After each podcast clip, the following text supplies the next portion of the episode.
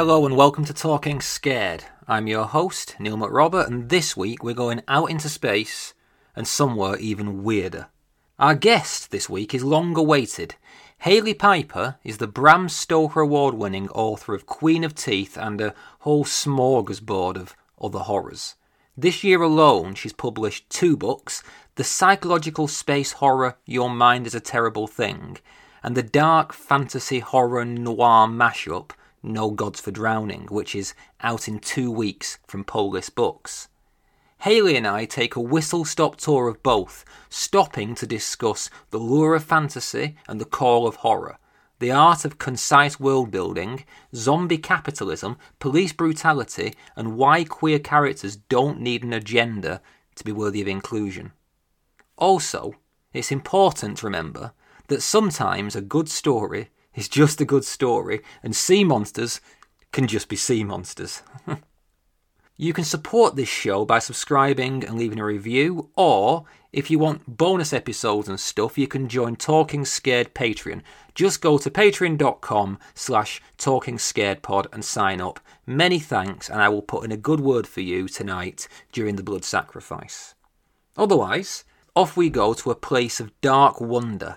It could be a spaceship, it could be a whole other world, but the sky above is vast and full of terrors. Let's talk scared.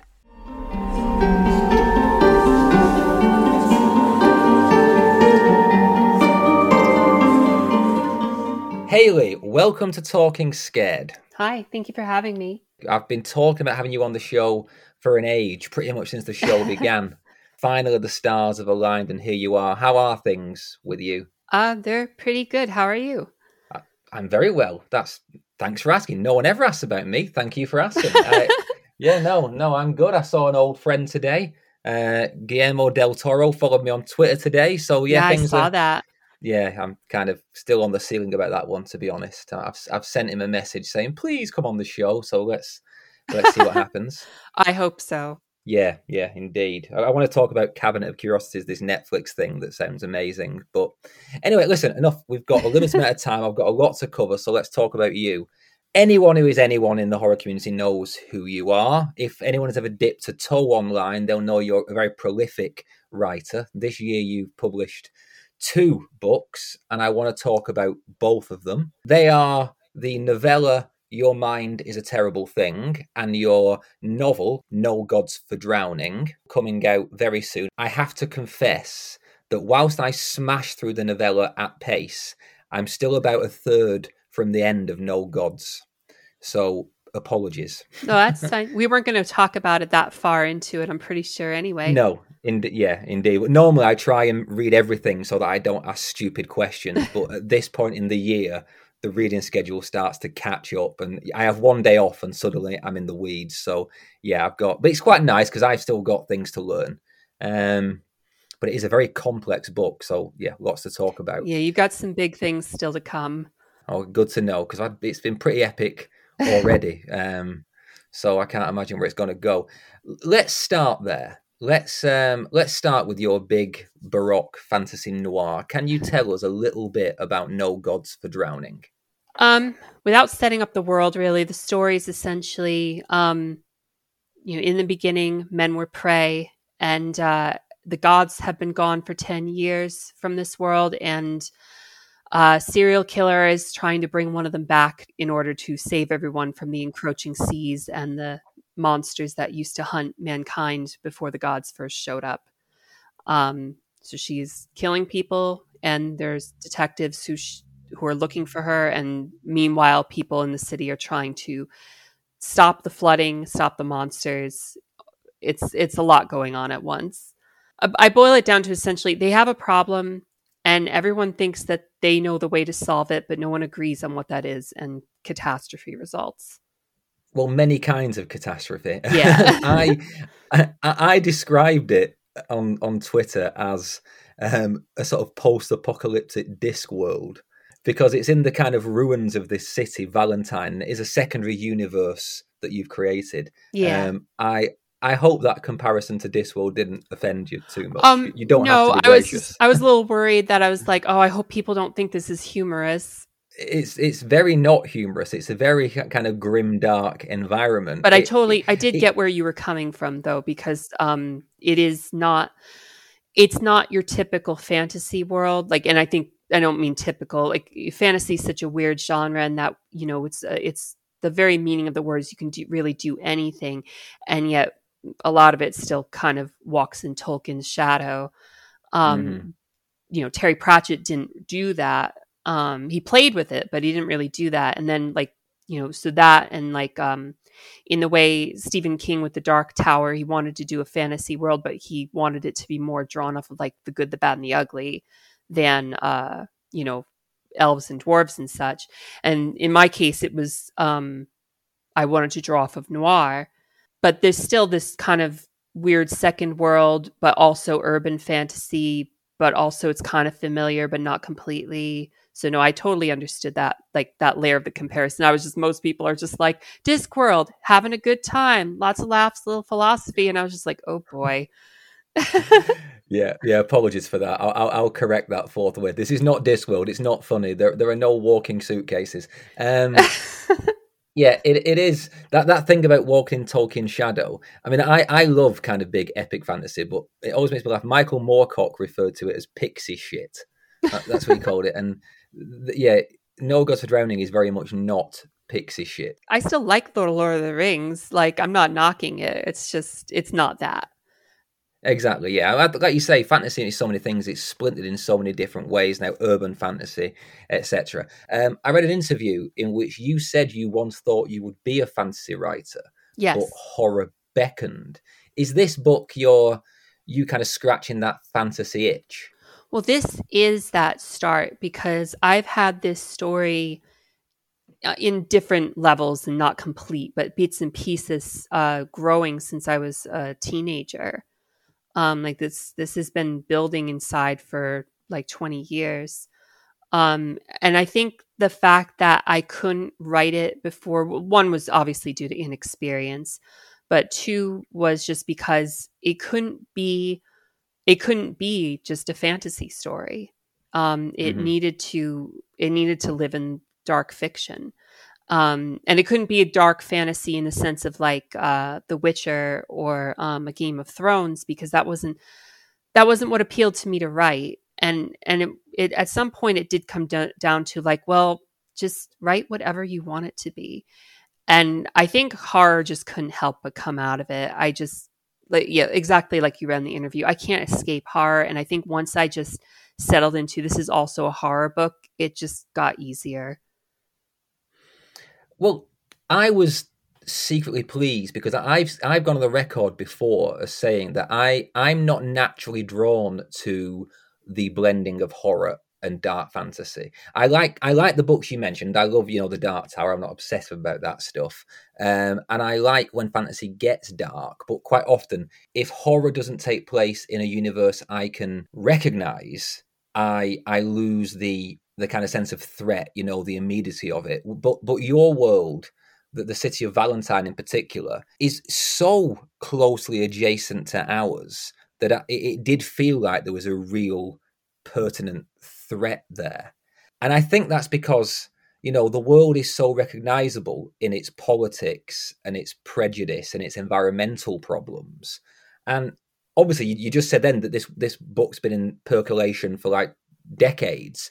But how much were you intentionally kind of engaging with current social commentary? funny thing is i typically don't intend to i think it's just one of those things that can't be helped um, being expressed. Um, at a certain point in the just in that long gestation like it wasn't going to be flooding but there some point five maybe six years ago i, I kind of was just like i i want this to be islands. I, I want it to be in the in the ocean. And i was like well then the threat must come from the ocean. I mean and it's not like climate crisis stuff is is new. Um it's it's it's become more mainstream but you know this is stuff we've been warned about since I Mhm. was a kid, since before I was a kid. I mean, hell, I've seen the uncovering of newspaper warnings from the 19 early 1900s um, that like, hey, this might not be a good idea with the you know the fossil fuels and such It's like it's you know it's it's something that I think is going to become more and more present in media and fiction right now but it's it's not like we weren't warned it's not like we didn't have any sign that any of this was going on but the environmental stuff aside there are certain things in there I don't know. Maybe I'm seeing things that aren't there. I often think I, I do that. I think I'm looking for kernels of truth that may not be there. But there are certain details that to me felt like you were really dealing with really contemporary stuff. So, for example, Arcadia, yeah, I was going to say if you can give me an example. yeah, so so Arcadia, who is our well, one of our protagonists, um, and she, she uh, she's somebody who works in flood management, sort of crisis um, management stuff. And she had a history in law enforcement, and she's adamant that she never wants to wear blue again after being involved in this awful event. It's somewhere between like recent police brutality and something like the My Lai massacre. Um, and at the same time, it's a book about the unchecked power of gods. So I wondered if it, this was your anti authoritarian novel. Well, uh, that's hard because I have. I think. I think most of my work is anti-authoritarian. Um, that's kind of just how I how I've been. It's it's weird because as a child, I think part of it comes from me. As a child, I was like a, a terminal rule follower. I didn't really rebel then, and so in adulthood, it's been I think coming out when it's when um inst- instead of that to make to make up for lost time. Um, I I will say, I mean, let me think. I can't I can't be like no it's definitely not part of that. I don't think the book is trying to comment on that. That was more what happened with the police in Queen of Teeth. Um was more much much more um consciously okay. Consciously taking that into account. I mean, this is not recent police brutality like with the climate crisis stuff. This has been going mm-hmm. on on and on for, you know, the longest time especially at least in america i don't i don't actually know how it is over there but over here like i remember i remember being uh like 14 i think and trying to get one of my older relatives to understand um this shooting in new york city by police where they shot a black man 41 times was not was not just that this was a that this was a bad system that that there were so many problems. And you know is talking to a wall. And i don't know where i'm trying to go with that. Just just that this it's not a new thing. It's just that so i think some of this gets ingrained. And so in writing a world you kind of can't help it but i also not that this takes place in our world but like the adjacent time period is kind of like 1900s noir stuff and mm-hmm. for that time period and before every pretty much everything like crime fiction pre Dragnet was very much the cops are corrupt, the crop, cops are murderers, the cops are brutal. Um, and you needed characters like Sherlock Holmes, for example, to come in and be able to solve crimes in lieu of the corrupt police force. Um, and so I, I think, for example, like with Alex and Cecil being private detectives is kind of part of that. That's why like Lagoe in her city did not have to. She just was like she just wanted blood. Like that mm-hmm. was simple, straightforward. And I think that that part is more of the lar- I'm I'm rambling at this point, but um that that part is more the largest system that that that is what these gods are. That is what uh certain kinds of societies demand. They just want blood. They just want bodies. Right. Well that that takes me to the thing that I have found the most fascinating about this book, right? Now, like I say, I haven't finished it, so this may be one of those dumb questions I warned you about. The setup is that these gods have disappeared and they've left a world kind of in chaos, without order, without governance. Now, there is one quote that I highlighted the minute I got to it, and, and the quote is the people of every city state wanted their gods back, and some would burn their cars, homes, and humanity in sacrifice to make it so. Now, I couldn't help but read your gods as kind of political creatures. And th- this, as I say, may be a stretch, but it felt to me like your characters, desperate for their gods, is kind of what's happened in populist politics across the world at the moment. Like we're all so adrift and so weirdly frightened by the amount of choice and crisis in our lives that we're desperate for some, I don't know, some charismatic authority to just take away this burden of freedom. I think, yeah, definitely. I think that I don't, I can't speak to everything, but I, I do think that's a large millennial problem. Um, speaking as a millennial, I think we I, I feel like it's a little different for Gen Z, but I think our generation, a lot of people in our generation, really want someone to come in and and take up leadership, to take charge, and just kind mm-hmm. of fix everything. Um, and it's it's a hard concept to understand that we have to be the fixers. We have to do it. So I think that craving that kind of authority, if you're craving that structure, then you know I think there are people who will go like, "I'll give up whatever to feel secure. Uh, I, I'll I'll break every everything I thought was good. I'll do. I'll go against it, whatever it is, just to feel like things can be stable again." Yeah, because there's one city state. Is it? Forgive me. Is it Tychion? Uh, Tychos. Tycho, sorry, yeah, that were it's basically the Florida of your universe because they are they have just turned to chaos. They're basically just indulging in wholesale blood magic to try and get their their city god to come back and take control. Right, and it it just made, it really made me think, as you say, like it's the, the world's greatest kind of mummy and daddy complex. We just that we want some anchor, no matter or rudder rather, no matter how bloodthirsty it may be right. And and and that's kind of one of the themes that the book is about is about responsibility and choice um and who wants that and who would do anything to get rid of it.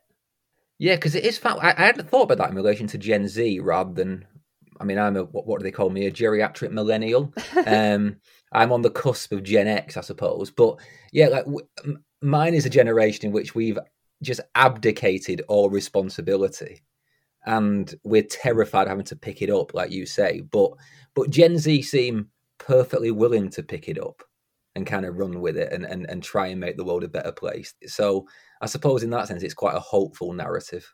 I, I mean I, I think that we millennials need to learn better about community in that sense. And definitely the people in this book could do with that too. Mm-hmm. but um yeah on on another level it is a story and it is having to adhere to what these characters feel and think and believe um, regardless of what ends that leads to.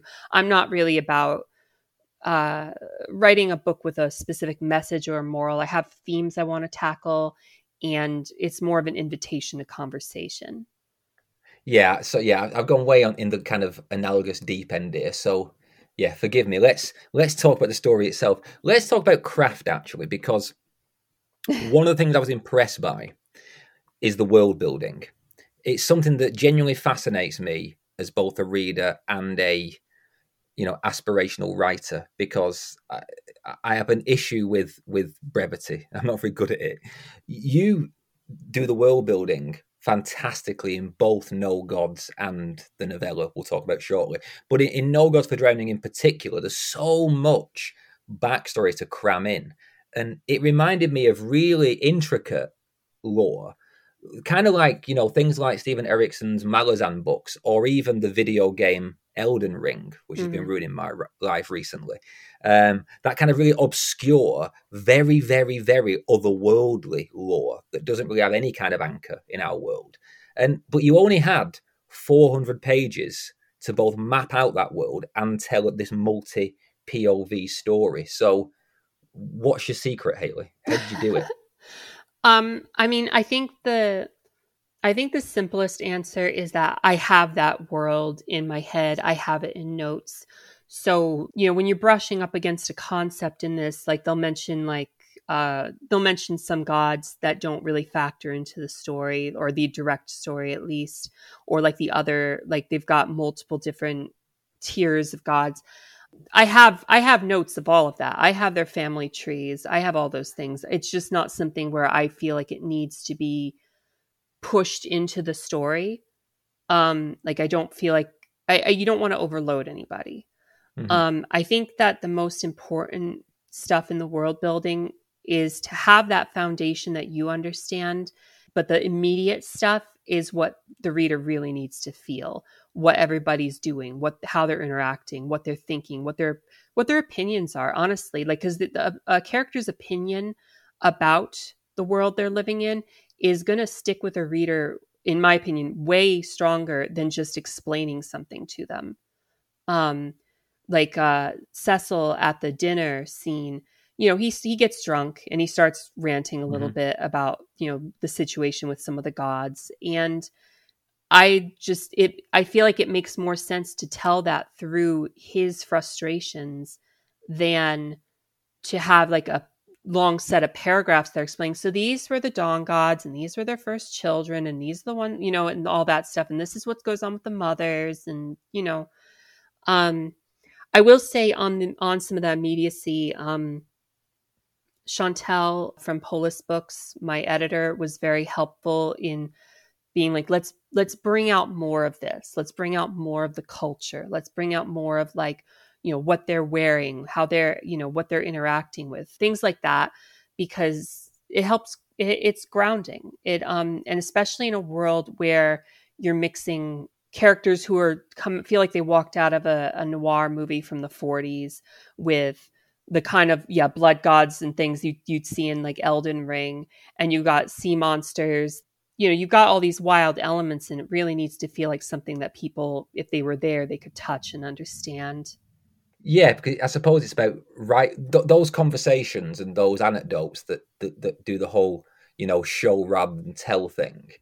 I suppose it's about making those feel authentic within the context of the world, isn't it? You know, the, the, the conversation should feel like a conversation those people there's a necessary shorthand i suppose you can't right. suddenly adopt a different tone of voice for a character right we're in right. exposition mode right now. you don't want them to be like to well as, like as you know from like you know when yeah. we were all in school as children blah blah blah like because that always rings as false when like you read it in a book or you hear it in a movie um, and some of that shorthand does mean that you know, you have to accept that somebody may not completely understand something right away and hope that they'll keep that piece of information for later.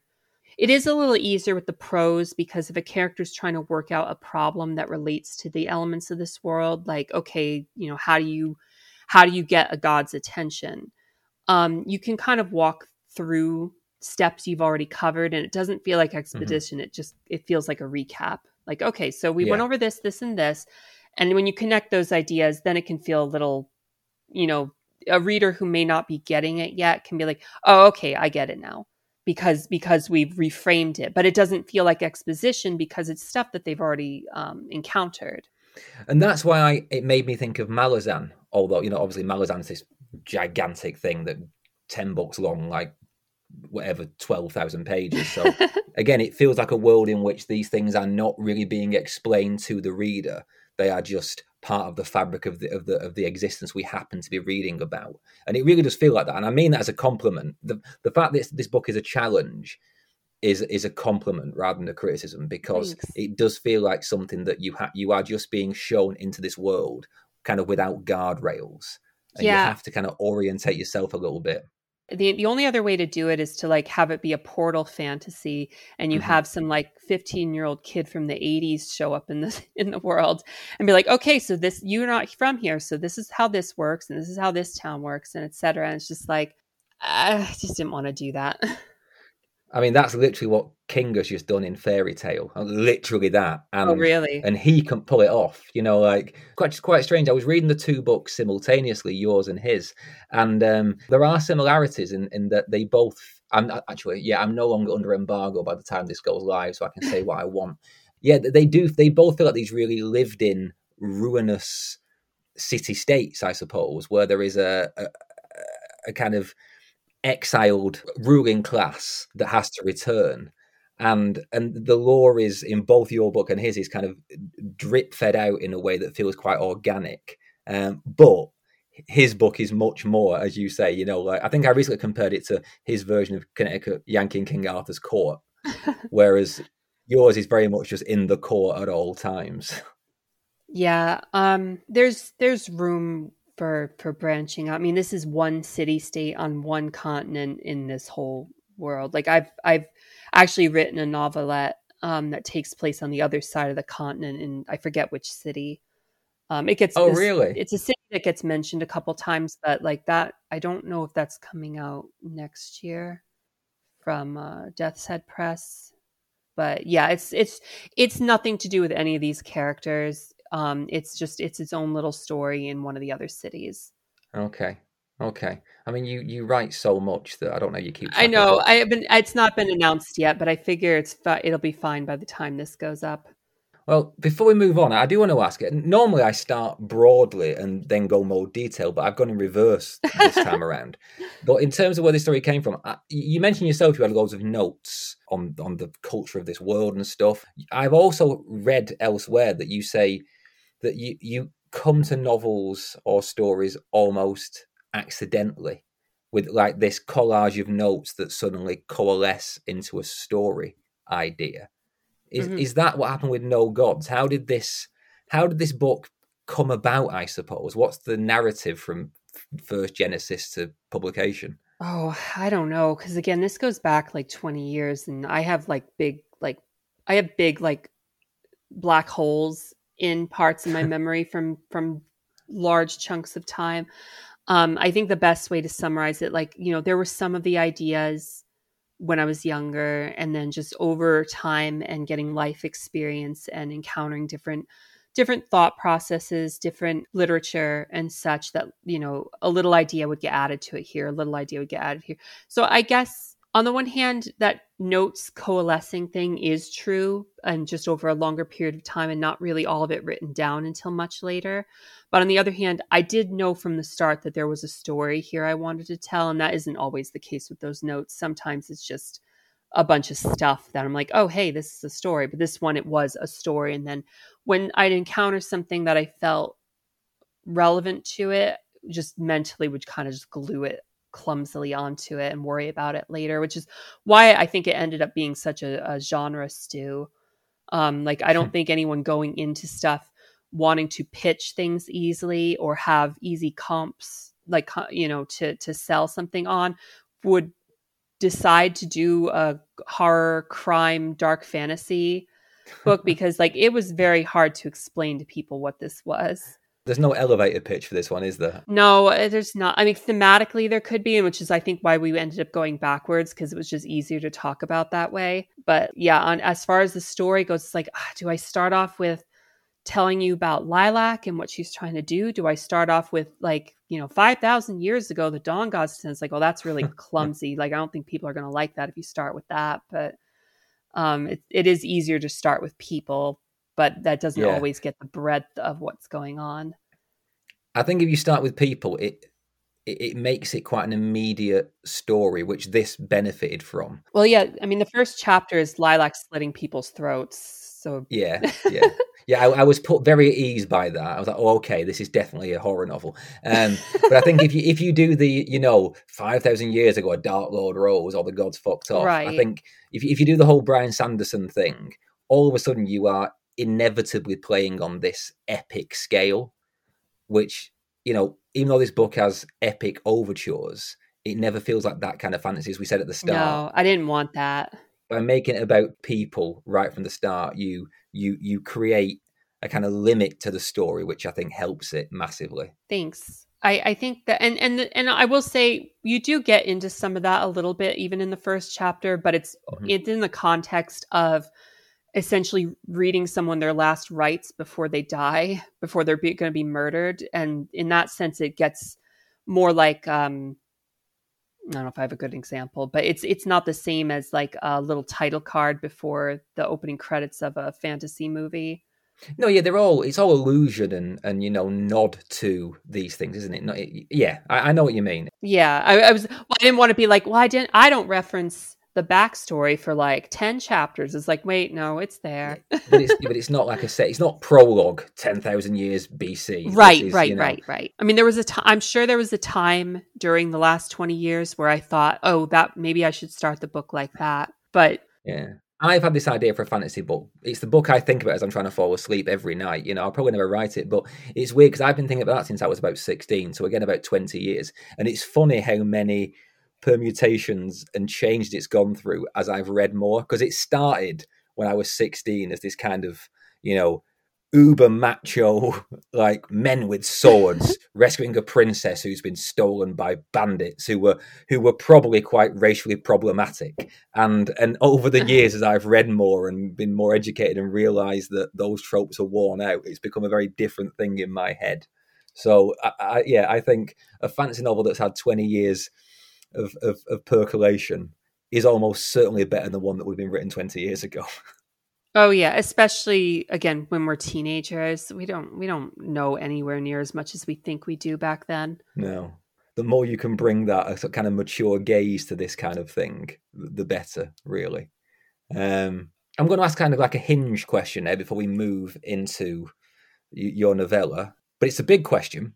Anyone who has, who has encountered your work will immediately recognize that you really do play across the whole spectrum you've written body horror, you've written kind of supernatural slashes. The first thing I, I read of yours was Benny Rose. You've written possession stories, which I haven't read because they freak me out. Uh, Worm and His Kings, which is now a trilogy, is is full on cosmic horror. And and as we've said, you know, No Gods of Drowning is is something altogether different. Is that variety intentional or is it just something that happens? And uh, do you have any interest in establishing a kind of Hailey Piper style of horror? And and what would that look like? Um, I think the variety is intentional, but not like I sit down with a chart being like, oh, what's what's the next subgenre I should attack?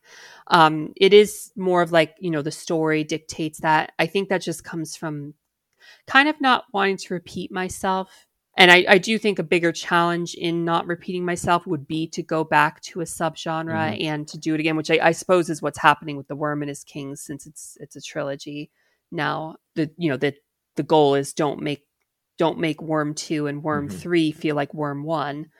As far as a brand, I don't I don't think so. I'm not myself at least.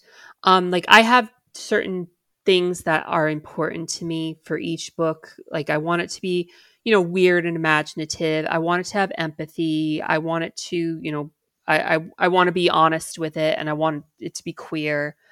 Um, but as, so that's for me is a brand myself. Um, but different readers come away with their own thing. For some readers, uh, like I've, I saw this actually just this week. I'm like, oh, uh, Hailey Piper, that cosmic horror author. Um, which is funny because to me, it's just the one book. But because I've also, you know, I've had published like, you know, 80 something short stories, if somebody reads The Worm and His Kings and reads like the like three of the other stories, like they read five of my stories and three of them are also cosmic horror, they're going to think of me as cosmic horror. And then and I've seen this happen with other authors who like have a have a range of stuff they're tackling some of them are like uh Seanan McGuire for example to some people like she's she's that YA author but she also writes adult horror. Um, you know, so it's just it's it's up to the readers, I suppose, that perception. Yeah, that's perfectly fair enough. And I mean, no one gets to argue either way anyway. It's, it's your books. It's just right. You could you could assert you can assert what you are. That doesn't mean people are going to listen. Well, I mean, I think largely it's a kind of redundant point anyway. Either you write books that people enjoy or you don't. It's just that I, I can't I can't think of many authors so early in their writing career because you've written a lot. All those books I mentioned have been written in a very short window of time. I'm struggling to think of many authors who have been so prolific in so many different you know modes or subgenre or something like that. It, it just there's just, just a lot I want to tackle. Maybe I'm an impatient person. yeah, that's well, it's, well, it's clearly working. Um, let's turn to Your Mind is a Terrible Thing, which I have completed um, and I enjoyed very, very much. But I also had my psychological issues with it. We'll get to in a second. Sorry to actually do this twice in one interview, but can you just give my listeners some idea of what this book is about? Uh, sure. That one's a little easier. Um, you know, it's a space horror uh, novella um, Alto is communications expert on the uh, MG Yellow Jacket um, on a which is a ship on a cargo run between planets. Um, they wake up to find that all the crew members have disappeared and something is aboard the ship that can uh, hack into their mind and uh, make them see and think what they want. Um, it becomes a struggle essentially to get to the head of the ship and call for help while also realizing they may have um, inadvertently followed a distress signal that led them into this crisis in the first place. And um, many twists and revelations occur along the way. Yes, they do. And, and everything you've just said, I guarantee, has made people think Event Horizon and Alien. And I'm just telling people right now, this oh, is yeah, this totally. is very different. I, I know that's there, that kind of template is there, but this goes in some crazy right. directions. Um, I had such a good time with this book. Right, I, I read it in one sitting. this, is, this is a bit. Oh, wow. This is a bit too much information. I read it in one sitting in a very very hot bath at one in the morning. and but I've got to say also for a, a B movie premise about a kind of ambulatory brain monster, it also really disturbed me. Now I'm recording this interview the day before I do a whole episode with Gemma Amor about horror and mental health. So sorry if this ends up being a bit repetitive, listeners, but I couldn't actually read Gemma's book because it was all about distorted thoughts and things that I can really do without dwelling on in my current kind of mental state. But I was already primed to be wound up because of this novella, because it's also about anxiety and distorted thoughts and all of those things. And and it seems to me there is truly something awful about an enemy that takes away our ability to perceive what is real and, and what is not. Why did you what made you write about that? It's such a disturbing concept. Um on the surface level, like just just and and this is the part where it's kind of just like, you know, we getting away from themes a little bit is just like we writers want to have fun too. I wanted to write, you know, I wanted there to be brain monsters. Um, so it kind of just went like, okay, well, what would be what would be an upsetting thing for brain monsters to do? Um, and then you know it goes into character. It's like, okay, so who would be the worst person to have to deal with something like that? It's like, well, someone with anxiety, and like I have anxiety, I can relate to that. So it it kind of was just a, a domino effect of what would be what would be a terrible thing in this in this book. So it was was it fun to write? Was it a book that you enjoy or was it from a dark place? Um i think i had fun with it for the most part. Um it's also for some reason i kind of noticed that i like something i do with second person so this is not a second person book it's a third person book but something i kind of sadistically or masochistically perhaps enjoy when I'm doing some second person stories is pick up the voice that you know your brain uses on you when it's being unkind. Mm-hmm. um, and just kind of let loose with it. It's like you know and just have it let let the narrative say all the terrible things to the reader essentially that you say to yourself.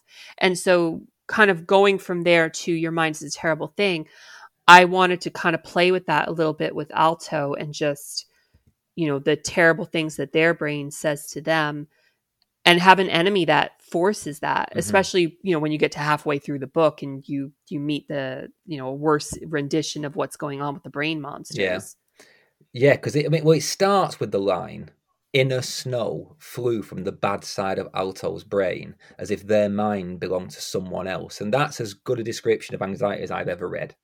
Because yeah, as somebody yeah. who suffers, and I mean, I'm, I'm, very open about this, as someone who is suffering quite a lot at the moment with a kind of stress and anxiety and and and feeling like my my brain is not I feel like my brain is not working the way it should be, but I don't quite know what I mean by that, if that makes sense. Yeah, no, I understand. Yeah, r- reading this book really kind of made me.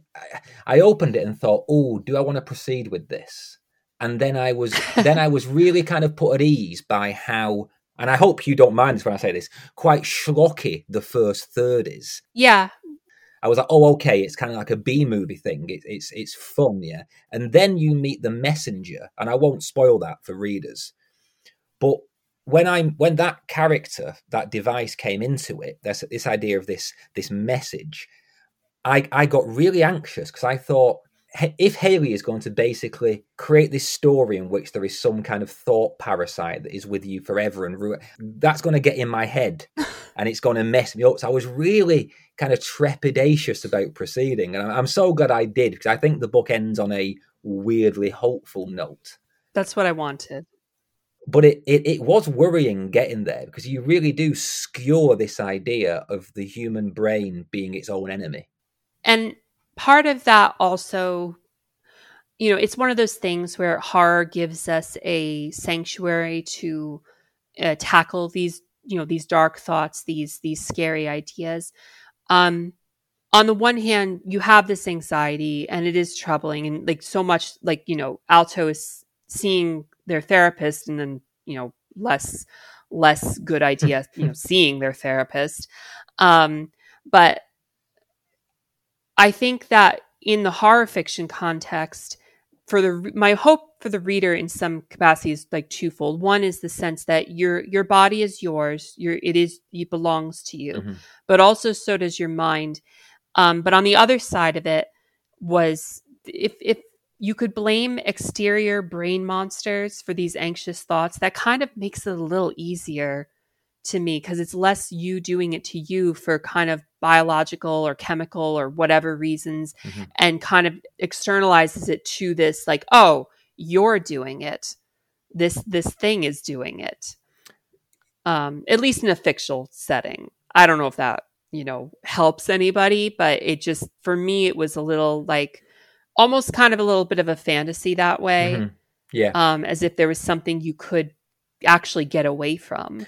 Completely. And I found that whole thing about body autonomy as opposed to sort of psychological what's the opposite of autonomy? I can't think what.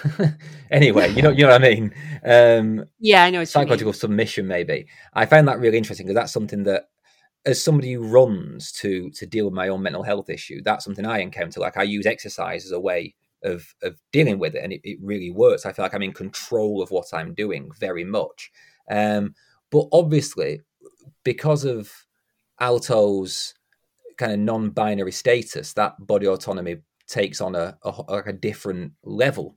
Um, and I know that you include a, a, wide variety of queer perspectives in your fiction, uh, and I've been very intentionally not loading this interview with kind of rehashes of all the questions you've been asked on that topic. Um, and and I know that you said elsewhere that you don't make a conscious effort to include queer characters; that it's just a product of your your everyday worldview, which I totally got on board with. But surely, in the case of Alto, having read what I've now read, that there does seem to be some intent and commentary in mind.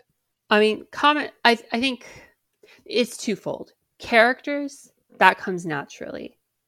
Um, that is just how I see things. Those are the people I interact with most. That's who I am. Um, you know, my, my, my, like I'm around my wife most of the day. She's bisexual. Mm. It's just, you know, it's, it's just normal to me. Um, I know that's not the case for everybody, but you read a book, you get into author's head, you get into their worldview. Um, thematically, it does have to be a little more conscious. Um, sometimes um, I think sometimes it happens because I can't help it. It's it is sometimes an impulsive thing that it's just going to be there, and uh, the the the conscious effort at that point is whether you edit it out or not. With my first book, uh, my novella, The Possession now Natalie Glasgow, for example, I've told people this before. Um, the main character is a lesbian. She has a partner. I had written that through the book, but I was new to all this and I wasn't sure how that was going to be received. And I ended up cutting uh, almost all of that, all of the any all of the things that that indicated that, except for like one line near the end. Um, and I don't do that anymore. Mm-hmm. I'm very I'm very uh, missing the word, but expressive about it. Um, in this case, it, it, was partly because the genesis of Your Mind is a Terrible Thing was that Sam Kolesnik, the former owner of Off Limits Press, mm-hmm uh, texted me one day and was like, "You should write a space horror." And um, my initial thought was like, "I don't have time for that," but then ideas started coming, and it was like, "Damn it, Sam!" Um, so I was like, well, if I did one, these are the things I'd want to be in there. And I had a list of things, and they all got into the book, thankfully. Um, but one of them was I wanted there to be some cyberpunk stuff. I really, um, a lot, not a lot of people seem to have heard of this game anymore, but System Shock 2, I think from 1999, was is a game I really enjoyed, and it had a lot of cyberpunk elements, and it was a space horror uh, video game. It's like I want cyberpunk, and if I'm going to do a space horror, um, but like one of the things with cyberpunk is, uh, in a lot of cases, kind of looking nihilistically at people changing parts of their bodies. Mm-hmm. And you know, I'm I'm a trans woman. I don't see things that way. Uh, I think having control of your body is freaking awesome. Um, and if you want to, if if the technology existed to modify it like wild, then I think people should go for it. And so I wanted, I I, I wanted the threat not to be Alto having to make changes because it was, you know, of the situation necessarily. I wanted Alto to be under the threat that these things that were messing with their mind were going to alter their perspective on what they found to be a beautiful experience when they had their body modification yeah. surgeries. Yeah, I got that. Yeah. Um, so that is very intentional. Mm-hmm. Like, um, you, I don't think you can just, at least for me, I can't just accidentally slide into this giant complex scene where they're seeing distorted versions of their surgeons and you know because as brain monsters approach mm-hmm.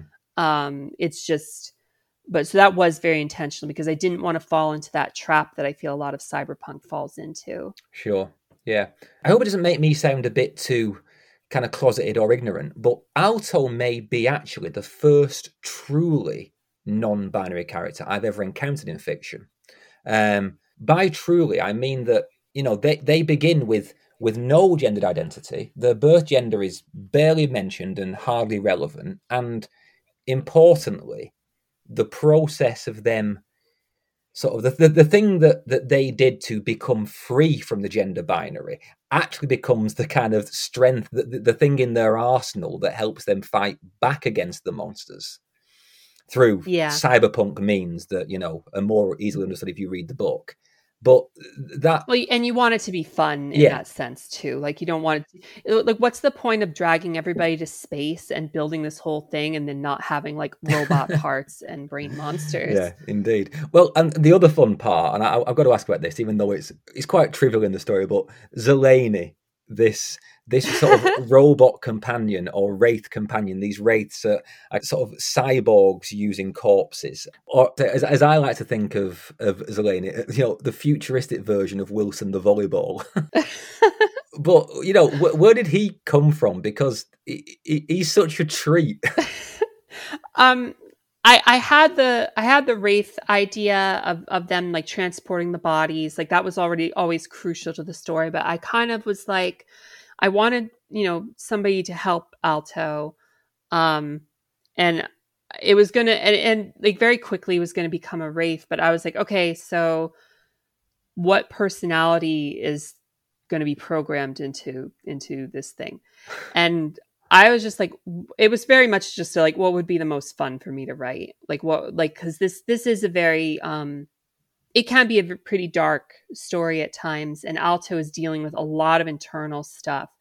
Um, so I was like, you know what? People at this point in time, they're not going to know the difference between old Hollywood, uh, stereotypes of like, you know, you know, I don't know, showmanship or movie making or whatever, Broadway, like just mash whatever like of this stuff together and like just see what comes out and it ended up being a really fun personality that came out and i was like zeleny is like a lot of people's favorite character. He's just wonderful because as you say you give him this kind of old style theatre huckster sort of personality. Um, sort of you can imagine orson welles' voice almost. And like as i was reading it there's this brilliant thing where every time he encounters something he he uses the metaphor of the stage to talk about it. So like when when some of the monsters find him, he's like, "Wow, harsh critics" and things like that. and I just kept thinking all the way through that you must have really regretted starting that because it must have been so hard to keep those metaphors going. Oh no, actually, they that was uh, that was some of the easiest dialogue to write. Um, I can be like it's funny because people don't think of me this way because like the you know I'm writing horror, but I am a very silly person in my head sometimes, and this just was you know kind of another outlet for that. Um, I, and also like on another level, it helped uh it helped tie this back to Earth hmm because Earth is barely mentioned. Like I think it's Earth mentioned like once Yeah, in the narrative, but like Z- Zeleny kind of brings up stuff that we're familiar with that the characters really aren't. I, I don't remember the exact example, but there's something that Zeleny says that late uh, past the halfway point that Alto is like didn't understand the reference, but but Zeleny does. Oh yeah, I remember that. Yeah, but yeah. but the re- and the reader does more importantly. Yes, the yeah. reader knows what it is. He's just such a, a, a delight. He's like I think he made reading the book quite a bit easier for me because it, it was it was a tricky book in parts, and like Zeleny gave me just enough light amongst the darkness to keep me going.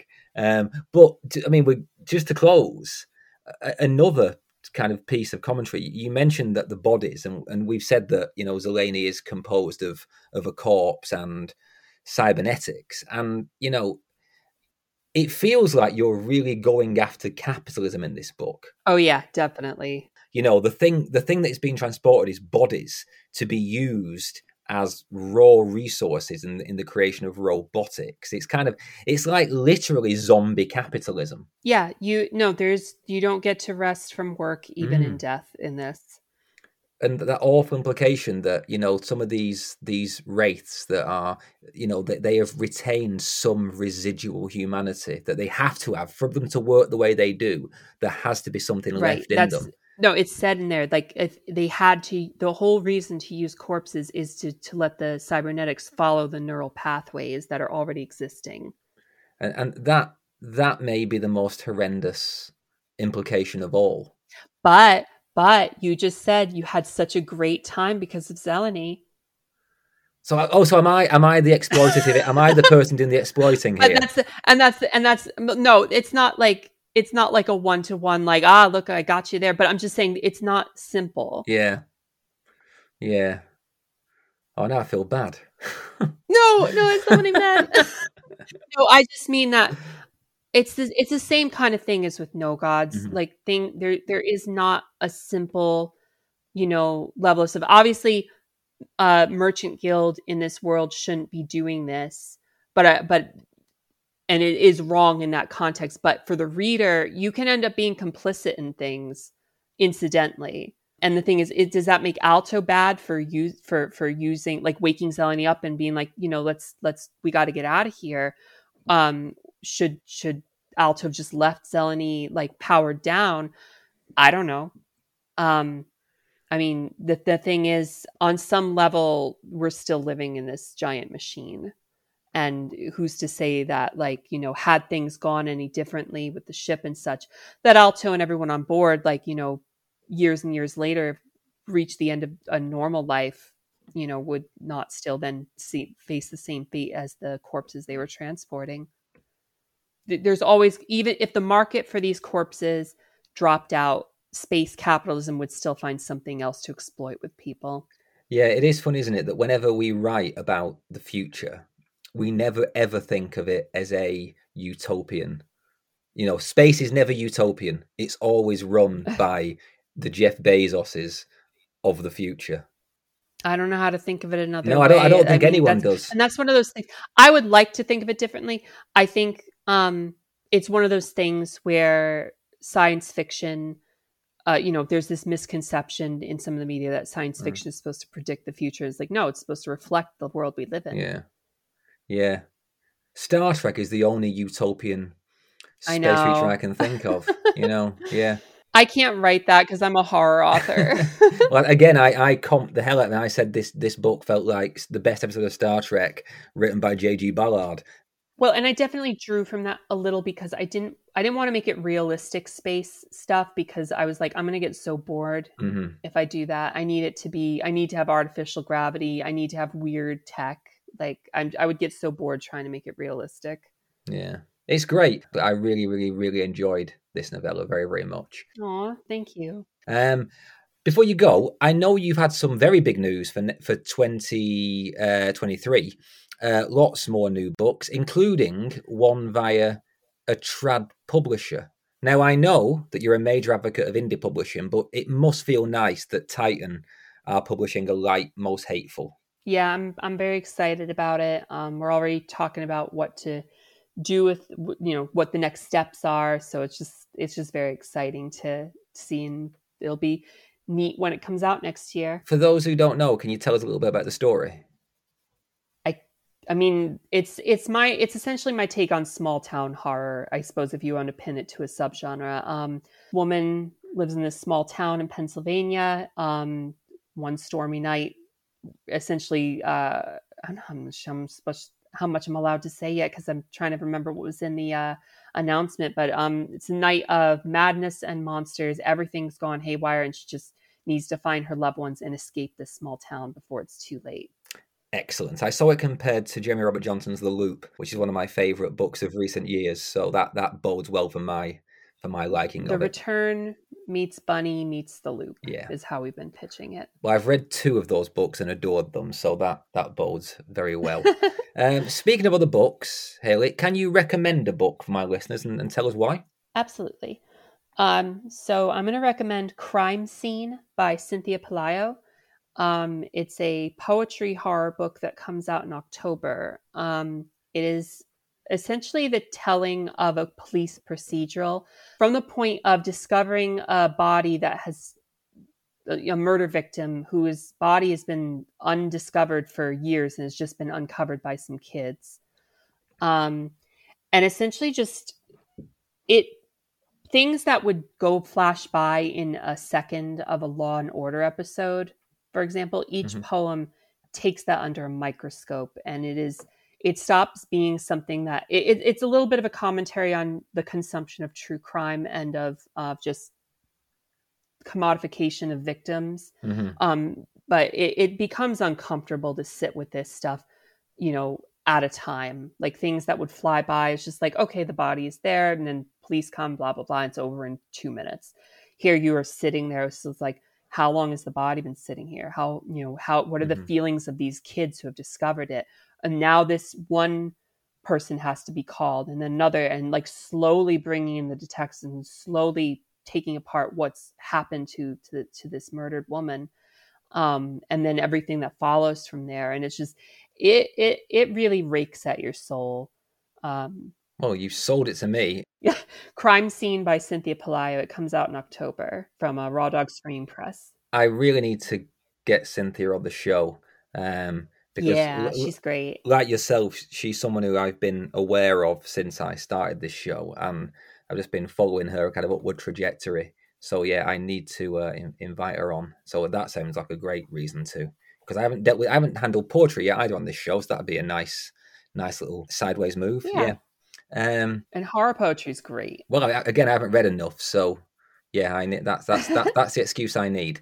Uh, last question, Hailey. It's the standard one. What truly scares you? Mine is going to seem a little juvenile, but I don't care. I'm honestly a little bit still scared of the dark.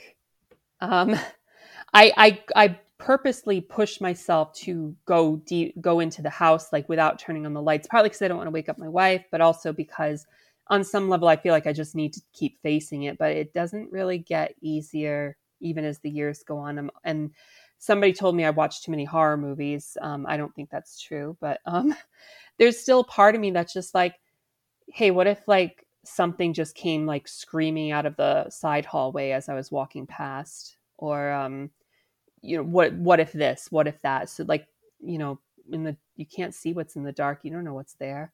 You are far from the first person to say they're scared of the dark on this podcast. So yeah, don't don't feel too juvenile. I've never been scared of the dark, but I think it's the only thing I'm not scared of. The dark and heights are the only things I can cope with. Everything else terrifies me.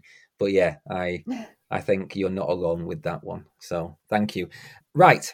Thank you so much for the time you spent with me. I really enjoyed the book and a half I've read. So I'm going to carry on with No Gods and say we all. I need to know what glories are for a start. These monsters in the sea. I don't even know what they are yet. So I've got so much to find out. Yeah.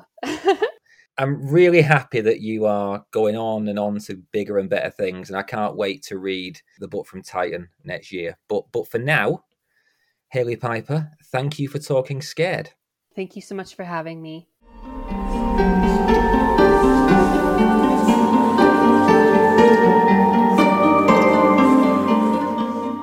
Hailey seemed understandably keen to move past my insistent attempts to inject metaphor into her novel. After all, No Gods for Drowning is a book about sea monsters and serial killers and violent gods, and I maybe made it sound a bit less extravagant fun than it is. But I am incapable of reading a book these days and not seeing political metaphor and commentary. And I'm really interested to find out where the novel goes because it's not fully like anything I've read before. I still maintain there are echoes of Discworld in there, especially in Hailey's version of this fantasy police force. But there's also some China Miéville esque anti authority commentary and even some Ursula Le Guin style world building, but overall it's a very unique novel and voice. It's also quite dense and unforgiving. It's not at all what I expected, but I am a lover of fantasy, even if I'm not a lover of secondary universe horror stories. So I'll be sure to carve out some time to see what what happens in the end and well, I'll do that when I wrestle my reading schedule back into shape. As for Your Mind is a Terrible Thing, that's just a joyously crazy ride, and as you heard, it's both supremely schlocky and deeply profound, and, and that's an intriguing mix. I really do, really do recommend you check that one out if you want a quick read that will make you think a lot more than you expect considering the cover. Hailey and I talked a lot about the psychological aspects of her story, and, and that means this episode segues beautifully into next week's when Gemma Amor joins me for a huge two hour chat about horror and mental health, amongst many other things. I think at one point we even get into the principles behind tearing down statues. yeah. Gemma's book, Full Immersion, connects beautifully with Hailey's Your Mind is a Terrible Thing. It's almost like I planned these schedules. yeah, in all honesty, it's a it's a happy accident.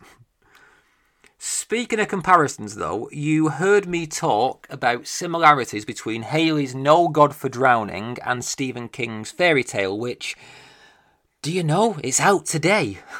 as many of you do know, because I'm smug as hell, I've had an arc of Fairy Tale for a few months and I've been so excited for you all to read it.